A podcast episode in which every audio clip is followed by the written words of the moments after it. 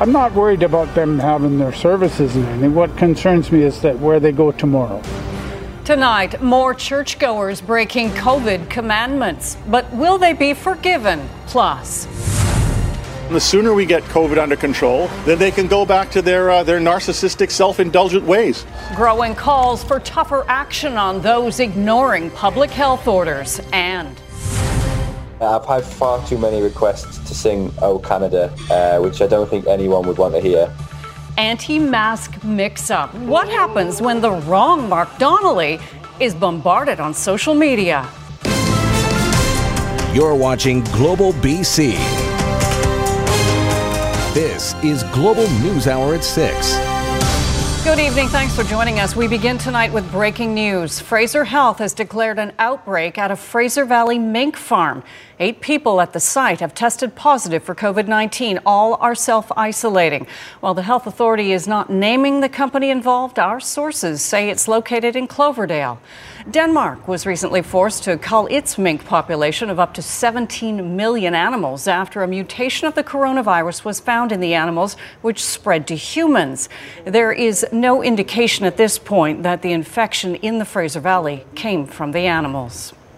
Well, despite warnings and then fines from police last Sunday, a number of Fraser Valley churches have gone ahead with in person services again today.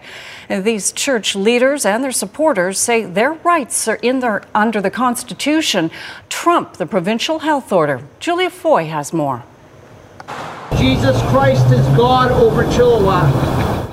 For the second Sunday in a row, Chilliwack faithful arrive at the Free Grace Baptist Church, defying public health orders to stay away. Makes me angry to think that they're so inconsiderate of, of their neighbors. This churchgoer says worshiping God with his brothers and sisters is more important than COVID 19. I'm not particularly worried. I don't come into a contact with a lot of people who are vulnerable. These church supporters say the shutdowns are hurting more people than the virus. It's sad that the people that have passed have passed, but what is happening does not justify it. I want to support the 99.9% of the people that are suffering because of the lockdown. We might gather together. Across town, the Chilliwack Free Reformed Church also broke the COVID safety rules and opened its doors to parishioners.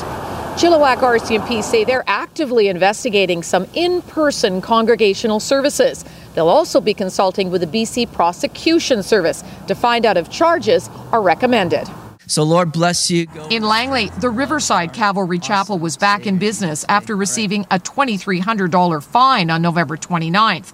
An RCMP spokesperson confirms that an investigation is underway into the possible second breach of the provincial health order for all of those that you love, for all of those that you don't know.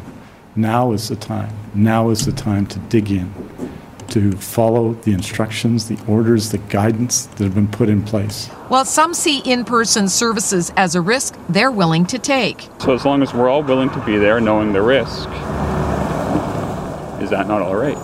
Others fear for the deaths that may lie ahead. They're putting everybody at risk and it's just getting worse and worse. Julia Foy, Global News. A woman is facing assault charges after a Canada Line mask check escalated into violence yesterday. It happened at Vancouver City Centre Station.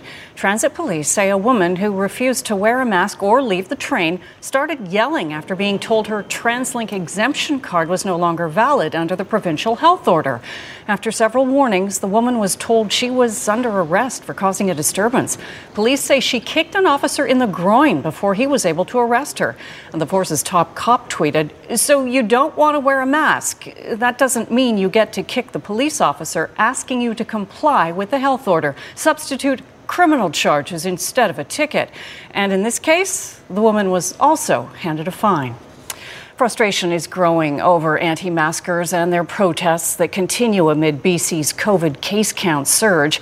As Kristen Robinson reports, frontline healthcare workers feel the demonstrators are getting a free ride while everyone else is expected to follow the rules. Vancouver's latest anti mask rally welcomed a high profile voice as attendees gathered to protest masks and pandemic restrictions at a time when social gatherings are banned in BC. Everybody is frustrated and fed up. everybody is from healthcare to the average citizen. People have experienced so much loss this year. And that's not an excuse for a group to be able to gather and break public health orders. Fraser Health nurse Kim Carlson says it smacks of a double standard. And expecting all of us to follow rules and giving them sort of an exemption to the rule. On Saturday, the message appears to have backfired. While his on ice misstep six years ago may have been just a stumble, Mark Donnelly's move to headline an anti masker event fell flat. Go Canucks, go. In what PR experts call an epic play, Canucks owner Francesco Aquilini took to Twitter to fire the team's anthem singer ahead of his new gig. You have the power to influence public behavior, and that's what we need to fight this pandemic. So, when you have an extension of your team, a high profile member of your team, acting counter to your safety message by participating in an anti mask rally, you have to act decisively and quickly. Doctors are also fighting the false information being spread here, including claims that masks are not effective and even harmful. And that is a total myth. Uh, we need to debunk that. And uh, uh, please believe me when I say that science strongly, strongly supports the use of masks. While people have a right to peaceful protest, BC's top cop says police also have the power to enforce COVID rules with fines if things escalate. These irresponsible idiots need to look in the mirror. They are the problem. And that the sooner we get this curve bent down, the sooner we get COVID under control, then they can go back to their, uh, their narcissistic, self indulgent ways. But until that time, they don't have the right to endanger the health of the public. Kristen Robinson, Global News. Many Christmas events and people are eagerly awaiting Dr. Bonnie Henry's decision on whether or not to extend the public health order prohibiting all social gatherings. Peony Winter Lights is currently on pause. It takes place in mid December, but if the order is extended, it may simply have to close this year. The event is 100% contactless, and participants never get out of their vehicles during the two kilometer route. Peony Winter Lights had opened extra dates due to demand, but any unsold tickets are on hold. If the event is unable to proceed, all sold tickets will be refunded. Let's bring in Legislative Bureau Chief Keith Baldrey. Now, Keith, Dr. Henry and Minister Dix will hold their usual briefing at 3 o'clock mm-hmm. tomorrow afternoon. What are you expecting? Well, all eyes and attention are going to be focused on a key decision by Dr. Bonnie Henry. Does she extend the public health order banning gatherings and, and events, which expires tomorrow, or does she uh, extend it to another two weeks or just let it expire? Uh, a couple of encouraging numbers in the last few days to keep in mind. Uh, as of Friday, our positivity rate in BC was at its lowest uh, since November 12th. Our positivity rate in the Fraser Health Authority, where the virus is uh, the largest number of vi- positive cases exist, also the lowest there on Friday uh, since, uh, again, the same date in mid November. Our five day rolling case number, even though it's a big number, uh, the five day average has been going down for a few days now. And there's been a leveling off of cases in Vancouver Coastal and F- Fraser Valley North and Fraser Valley South. Not Fraser Valley East, which is where Chilliwack is, where, which is where those churches are lo- located. But they've leveled off a little bit. So it's, a, I think, an indication the measures are having a positive impact, but they're not having enough of an impact, I think, to see Dr. Bonnie Henry uh, just let that order expire tomorrow. I widely expect, and so do many others who follow this very closely, that she will extend the order for another two weeks, which would take us to December 21st, uh, and get a sense of the numbers then. And then, of course, would be a call of whether to have that order in place over Christmas, and that still has not been determined. But that's at 3 o'clock tomorrow. We'll be carrying it live at, uh, on BC One, and of course, as usual, I'll be on afterwards to talk about it with you. I will join you then. All right. Thanks so much, Keith. Alcohol and speed are being looked at as possible causes of a single vehicle crash near Pemberton that's claimed two lives. Police say a vehicle left the road and flipped into a ditch in First Nations community of Mount Currie. Two passengers were killed, a 29-year-old woman and a 27-year-old man. Two other passengers suffered serious but non-life-threatening injuries. The 32-year-old female driver was not seriously injured. All are from the Mount Currie area. The Tribal Police Service says it's investigating whether speed or alcohol were factors. Police are investigating the discovery of a body in Strathcona Park. Police say the body was discovered on the track inside the park. The investigation is in the early stages and a cause of death has not been determined. The BC Coroner Service has been called in. A man has been charged in a frightening incident in East Vancouver last month in which a suspect was seen wandering around with a machete. In surveillance video posted to Twitter, the suspect is seen scoping out a home near East 41st Avenue and Rupert Street with a butcher knife. He swats at a garden shrub before grabbing a machete stuck in a tree, using it to push the home's doorbell. Another video records the same suspect at a different doorstep. 49 year old Randy Frederick Powell has been arrested and charged with possession of a weapon for a dangerous purpose and breaching his probation. He remains in custody pending a court appearance Wednesday. A Vancouver senior whose dog went missing nearly five months ago isn't giving up hope of finding her best friend. Bailey was last seen on July 12th on a visit to the Strathcona Community Garden. Over the last few months, there have been dozens of searches and hundreds of posters distributed, but still no sign of the 14 year old Yorkie Poo. Bailey's 77 year old owner is renewing calls for help over fears Bailey may have been stolen and sold. A $2,000 reward is being offered, and Rosbell is hoping someone with information will come forward.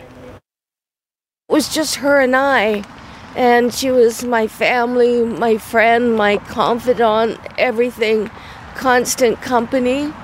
And, uh, you know, it's, it just, I could get through anything when I had her by my side. And, um, you know, she was friendly, outgoing, um, and I think that's why she was easy to pick up. The staff at a Richmond hotel say the federal government has taken their jobs. 150 employees at Pacific Gateway have been laid off since March. That's when the federal government began using the hotel to quarantine travelers arriving at YVR. But unlike other hotels performing similar pandemic functions, the union says its members were replaced by Red Cross workers under contract by the federal government.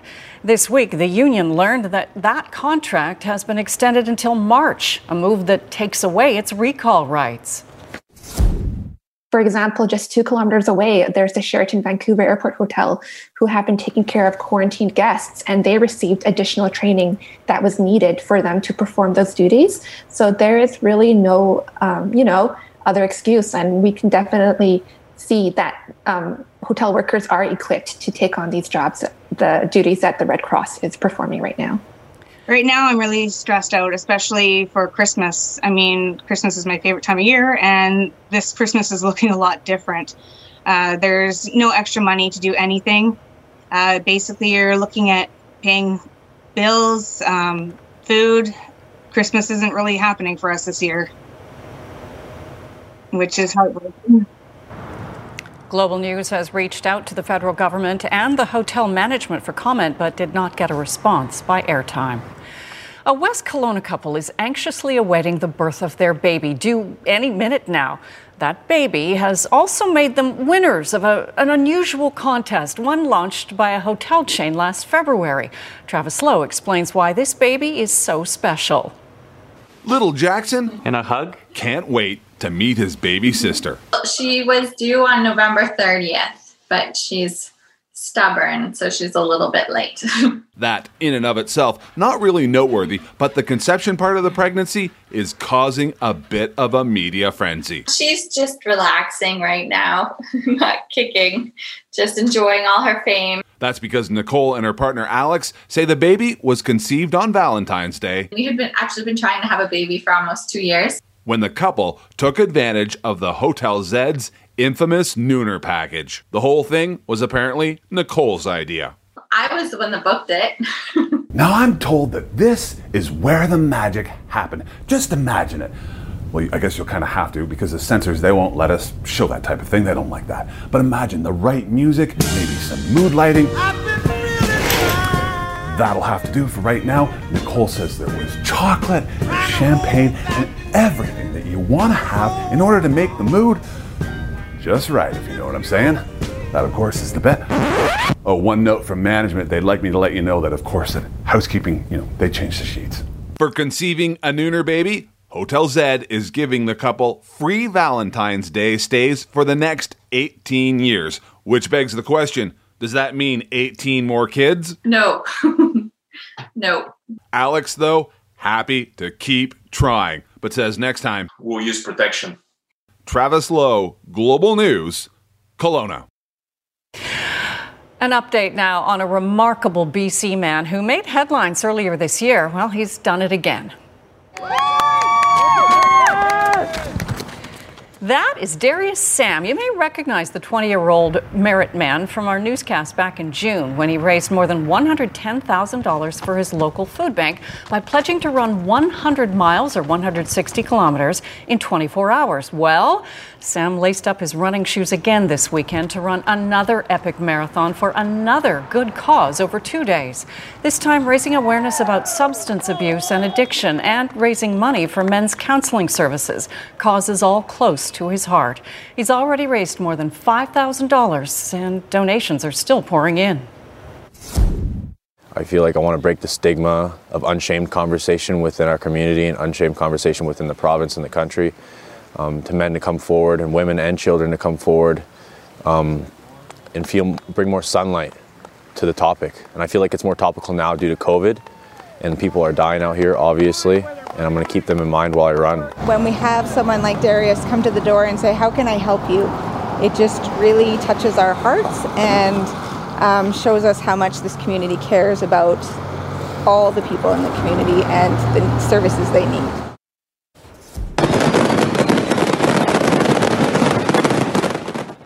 Not a celebration. A fire at a fireworks factory in Russia resulted in a spectacular scene.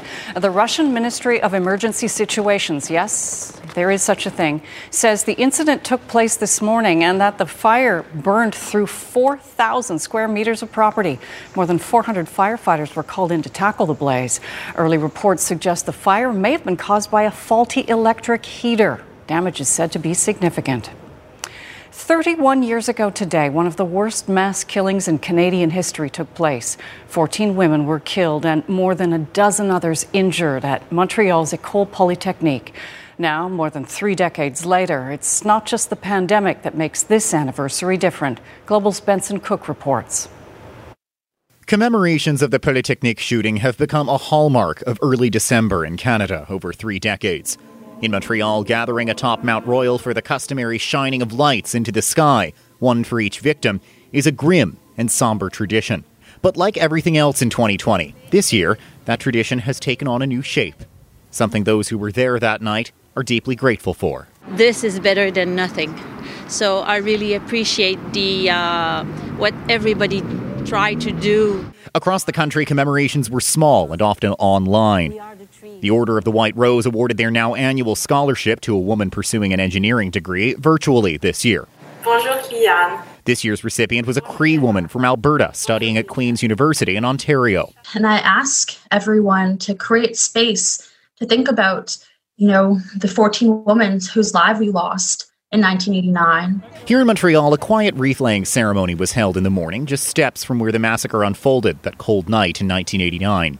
At noon, several speeches were made at a park across the street from the school. These 14 women were killed because they're women, because they had dreams, because they dared to dream to have careers and to make a difference in this world. Besides the pandemic, there's another thing that has set the shooting's 31st anniversary apart from its past ones. As of earlier this year, it is no longer Canada's worst mass shooting event. That distinction now instead goes to April's shooting spree in rural Nova Scotia, which claimed 22 lives. But survivors say they want December 6, 1989 to be remembered not for its number of victims, but rather the reason they were targeted. It will always be the worst feminicide. And I'm not in competition with those kind of massacres, sorry. It was the shock that women's lives were targeted simply for pursuing an education that made that night so difficult to process then, and that hasn't changed 31 years later. Benson Cook, Global News, Montreal. It's been weeks since Canada's hardest hit provinces tightened up pandemic restrictions. But in Alberta, the infection rate is more than twice as high as Quebec and more than three times higher than in Ontario. As Abigail Bimman reports, there are calls for stricter measures, but some Albertans are pushing back against the ones already in place. Alberta's health minister says his province is tracking COVID 19 rates carefully, and measures currently in place, such as restrictions on social gatherings at home, were implemented based on evidence of community transmission. We want to see our R rate come down below one. Uh, we haven't seen that yet at this time, and so it, it is the case that we might be imposing further measures. We're going to be reviewing that uh, data with our public health officials, though, uh, before December 15th. The R value, or reproduction number, refers to how many people one positive person will infect. Across the country, experts want it to be lower than one, meaning one person infects one other person. Alberta's government promised to make the current rate public by now, but hasn't done so since November 22nd. And while many are calling for tougher restrictions in the province, I just don't think we have more time to wait. I think this week we absolutely need strong restrictive measures implemented. This weekend, hundreds of people took to the streets in both Calgary and Edmonton to protest restrictions already in place. The freedom to work, a lot of people lost their business, and freedom not to wear a mask is a choice. Premier Jason Kenney called the gathering irresponsible, tweeting that while, yes, there are charter protected rights in Canada, there are also responsibilities as citizens. Abigail Bimman, Global News, Ottawa. The first batches of COVID 19 vaccines have arrived in the UK. Britain is preparing to become the first country to roll out the Pfizer BioNTech vaccine this week. Staff at Croydon University Hospital unloaded the doses today before placing them in freezers on site. The vaccine must be stored at temperatures of minus 70 to minus 80 Celsius. The first doses are set to be administered in the UK on Tuesday, with priority given to the over 80s, frontline healthcare workers, and care home staff and residents. Queen Elizabeth will be one of the first Britons to roll up her sleeve. The 94 year old monarch and her 99 year old husband, Prince Philip, are in line to be vaccinated early in the rollout, apparently not due to their, due to their age, rather, and not due to their privileged status. The UK's Sunday Times reports the royal couple will make news of their inoculations public in an effort to counter the anti vaccination movement. Masks and social distancing weren't required for President Trump's tightly packed rally in Georgia. We're uh, fighting very hard for this state when you look at all of the corruption and all of the problems having to do with this election. Trump touted more baseless claims about election fraud. He was in Georgia campaigning for two Republican candidates running in a Senate runoff race. The special election early next month is key for both parties as it will decide who controls the Senate after Biden's inauguration. We have a big senatorial race going on in Georgia, and we are watching Democrats very, very closely. And remember this we had this massive race all over the country, so they could cheat in Georgia, and people aren't really watching it like they should.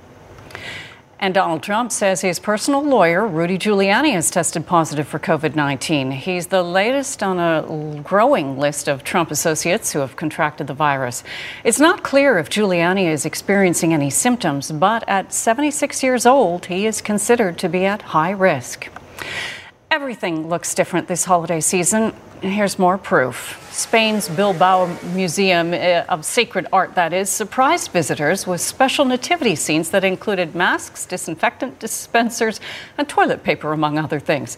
The museum's director said they wanted to integrate our new pandemic habits uh, with the traditional nativity scene. Normally, Christmas is one of the busiest times of year for the museum, but with travel between provinces severely restricted and bars and restaurants closed, visitor numbers are said to be greatly reduced. You're watching Global News Hour at 6. How one couple is helping folks feed their four legged family members during these tough times. We'll have that story for you right after Yvonne's forecast. But first, on the flip side, Indian jewelers have set a Guinness World Record for the most diamonds on one ring. The blinged up bauble has a total of 12,638 diamonds.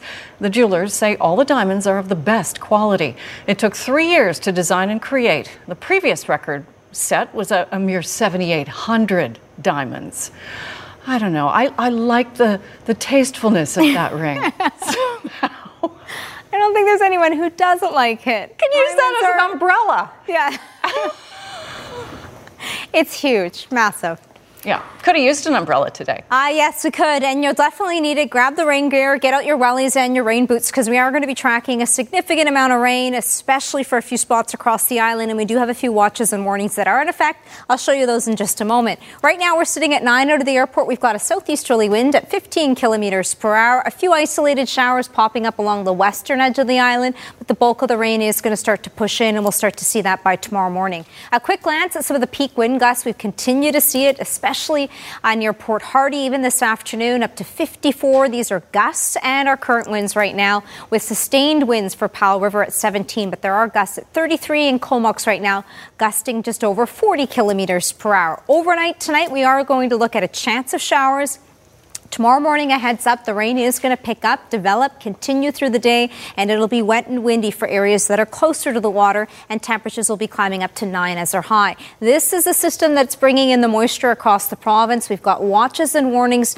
and a breakdown of what we're anticipating, but there's the timeline, the moisture that is going to continue to move across the province, the target of it along the central coast, and then moving its way in by tomorrow morning for the south coast. Metro Vancouver will see the wettest days for both Monday, Tuesday, so ahead heads up should start to ease off with a chance of showers on our Wednesday, and that same system is going to push in towards the interior on Tuesday with higher elevations seeing a few wet flurries, and late in the day, Monday, Tuesday, higher elevations if you're traveling along the mountain passes, we could be tracking some snowfall. So the following warnings, the red, that's where we do have the winds anywhere between 50 and up to 90 kilometers per hour. Along the central coast, they should start to ease off overnight. Rainfall warnings for the northern half of the province, the central coast up to 80 millimeters, and the yellow, a special weather weather statement for the northern tip of Vancouver Island. By Tuesday, we could see upwards of 100 millimeters, and then the western edge of the island with the higher amounts of over 150 millimeters. And this is a, com- a combination of numbers before, for Monday and Tuesday.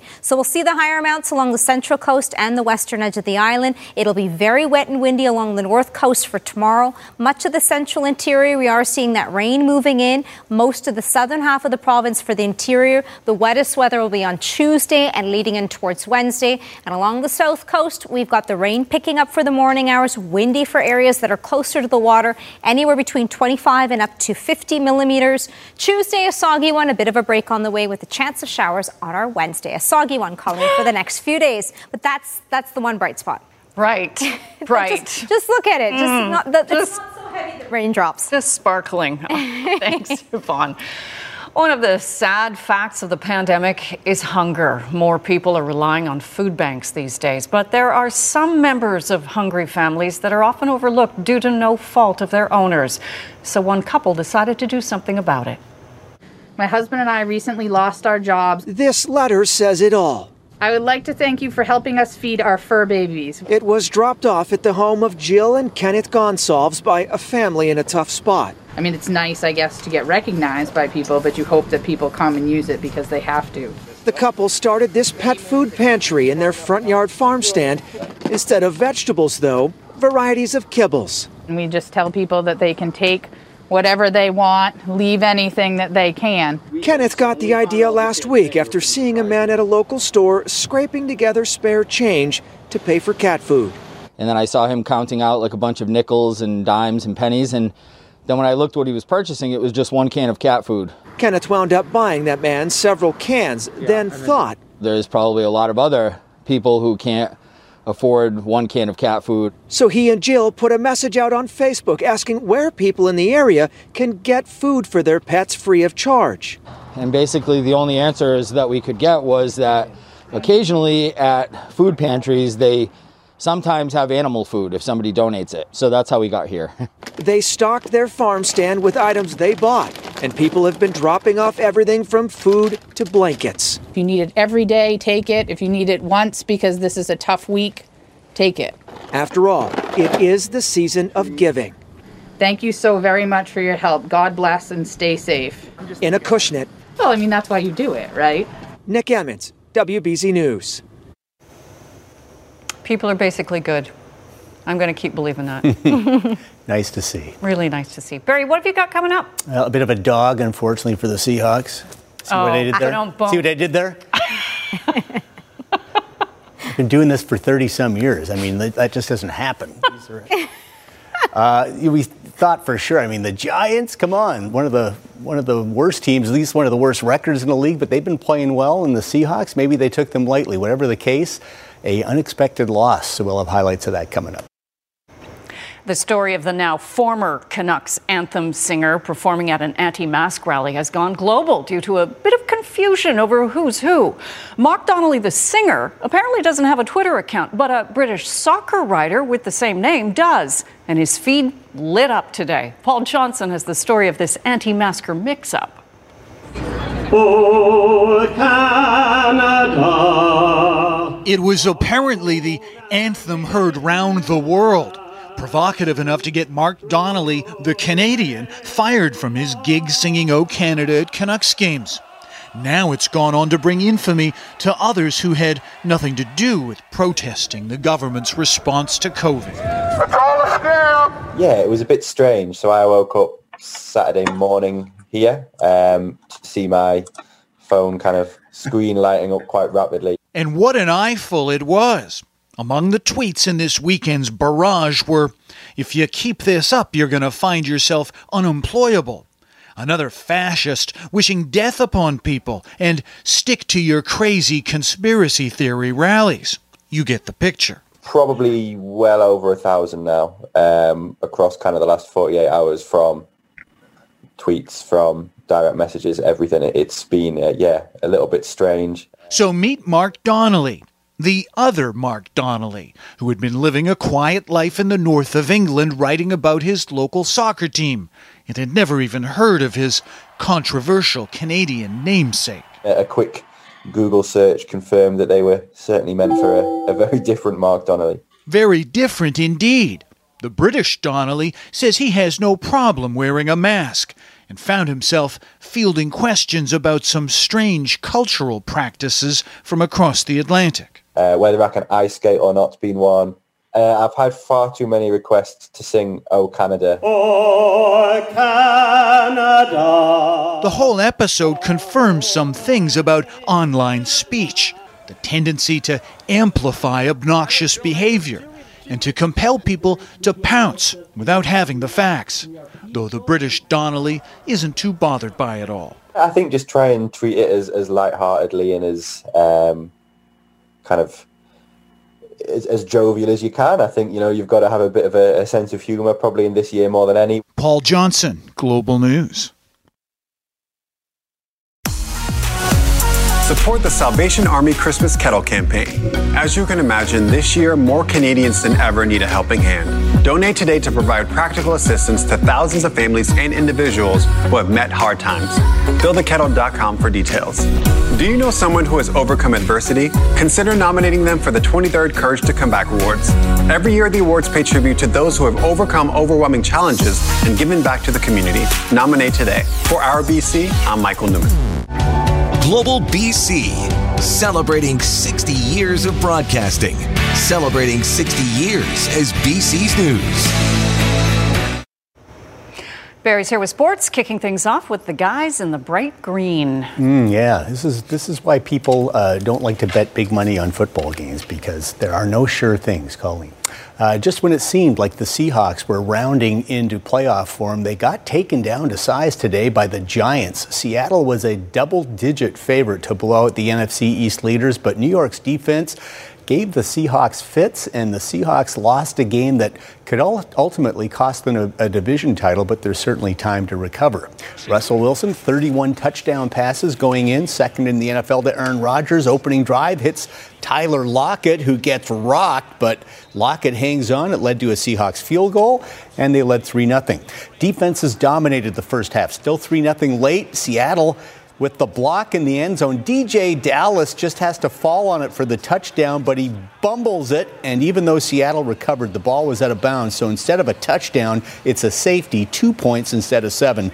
5 0 at the half. Third quarter, Giants finally get something going offensively. Wayne Gallman busts one. Acres of room down the sideline. This one goes for 60 yards. It led to a Giants touchdown. They got the two point conversion, and they had the lead eight to five. And then later in the quarter, Colt McCoy their backup quarterback. The Giants didn't even have their starter. McCoy is a journeyman, but he played decently as he will find Alfred Morris for his second TD of the game, 14 to 5 New York. New York's defense gave Wilson fits all day. The zone defense plus the pressure and the secondary was excellent. This one intercepted led to a field goal, 17-5 Giants.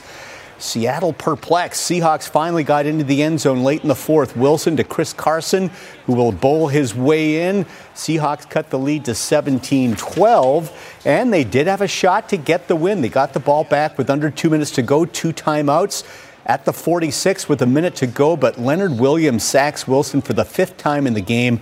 And the Hawks with a costly loss, 17-12. They dropped to 8 and 4. Give the Giants credit. They've won four straight to get to 5 and 7 and continue to lead the NFC East. Meanwhile, a huge NFC West battle in Phoenix, the 6 and 5 Cardinals against the 7 and 4 Rams. This game went back and forth. Kenyan Drake with the 4-yard touchdown run brings the Cardinals to within a field goal early in the fourth quarter. But the Rams answer right back, and it's Darrell Henderson who finds a gaping hole on the trap play there. It's a 38 yard touchdown romp untouched into the end zone. Rams back in front by 10, 31 21. Kyler Murray trying to bring the cards back, but his pass picked off by Troy Hill takes it all the way back, 35 yard pick six. Rams knock off Arizona 38 28. So the Rams now 8 and 4 lead the West. Seahawks have dropped to fifth in the conference. Rams own the tiebreaker because of their head to head win over Seattle. NFC uh, leading Saints trying to stay on top, visiting the Falcons. Drew Brees still out with the broken ribs. Taysom Hill starts again. He's yet to lose his three starts as a quarterback. Finally, had a couple of TD passes today. That one to Jared Cook, 14 9 Saints at the half. It was a tight game, but the Saints did just enough. Alvin Kamara with the 11 yard touchdown run, and New Orleans goes to 10 and 2 after the 21 16 win. Saints' first team to clinch a playoff spot in the NFL. Packers and Eagles. Green Bay still alive to win the top seed in the NFC. Aaron Rodgers with the pass here to Davante Adams, who will bull his way in for the touchdown, and that is Aaron Rodgers' third TD pass of the game and the 400th of his career. The fastest player to ever get to 400. He does it in just 193 games. Eagles kept it close, but the Pack put it away thanks to an inspirational run by Aaron Jones. Absolutely refuses to go down. The Eagles had four or five cracks at him, but he takes it all the way. 77 yard touchdown. Packers win 30 16. They're 9 and 3, and now second in the NFC, one game back of the Saints. Baker Mayfield and the Browns at 8 and 3 taking on the Tennessee Titans also 8 and 3. The Browns making a huge statement today that they are for real already up 10 nothing third and goal. Mayfield hits big O lineman Kendall Lamm on the tackle eligible 17 nothing Browns. They weren't done yet. They answer a Titans touchdown with this 75-yard bomb from Mayfield to Donovan Peoples Jones. Cleveland leads 24 7. The Browns had a record setting first half as Mayfield gets his fourth TD pass of the half. Perfect delivery to Rashard Higgins. Browns put up a franchise record 38 first half points, cruise to the 41 35 1 win. It wasn't that close. Titans got a couple of late TDs, so the Browns go to 9 and 3. Seahawks get the New York Jets next week. Jets on the verge of their first win of the season against the Raiders today. Led by four in the final seconds, but in typical Jets fashion, they blow it. How does Henry Ruggs get that wide open when the Jets know the Raiders have to go for the end zone? Derek Carr to Ruggs for the 46 yard touchdown. Raiders win 31 28, and the hapless Jets drop to 0 12. Second of back to back races in Formula One in Bahrain, the Sakhir Grand Prix. Mercedes should have won this race, especially young George Russell, who overtook Valtteri Bottas for the lead on the opening lap. He was leading the race with 25 to go, but disaster strikes in the pits. Mercedes going with a double stack pit stop. Look at the confusion, tires everywhere. They end up mixing up uh, Russell's tires. They lost over 30 seconds in the pits. Taking full advantage was the Racing Point team. Mexico's Sergio Perez goes from last place to first, takes the checkered flag for the first time in his 10 year career. Teammate Lance Stroll of Montreal was third, second podium of the season for Lance, third of his F1 career as Racing Point shows serious signs of life after Stroll's dad bought the team and pumped in much needed finances into that. So they will not forget this day. English Premiership, Liverpool hosting Wolves, the fans back at Anfield. 24th minute, Mo Salah bringing down the long ball from Jordan Henderson and then finishing like Mo Salah can 1 0 Reds. And they would add to the lead as Salah will provide the service and Joel Matip will head it in. 4 0 the final. Spurs also won, so Tottenham and Liverpool both with 24 points, but Spurs do have the edge in goal differential. MLS playoffs, Eastern Conference final from Columbus. The crew taking on New England Revolution. Just one goal in this match. It's a pretty one from Columbus. It's the Brazilian Artur with the final touch finds the corner, and Columbus finds itself in next week's MLS Cup. The West Final goes tomorrow in Seattle between the Sounders and Minnesota. And we'll finish over there with golf. Beautiful day in Mexico, Playa del Carmen, the Mayakoba Classic. Aaron Wise had the low round of the day, 8 under 63. This birdie at the 15th gives him a one shot lead.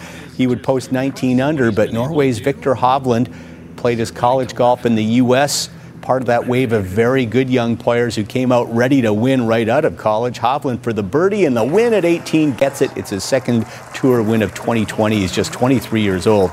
Canadian Corey Conners finished tied for 17th, seven shots behind the winner. That's it for sports. All right.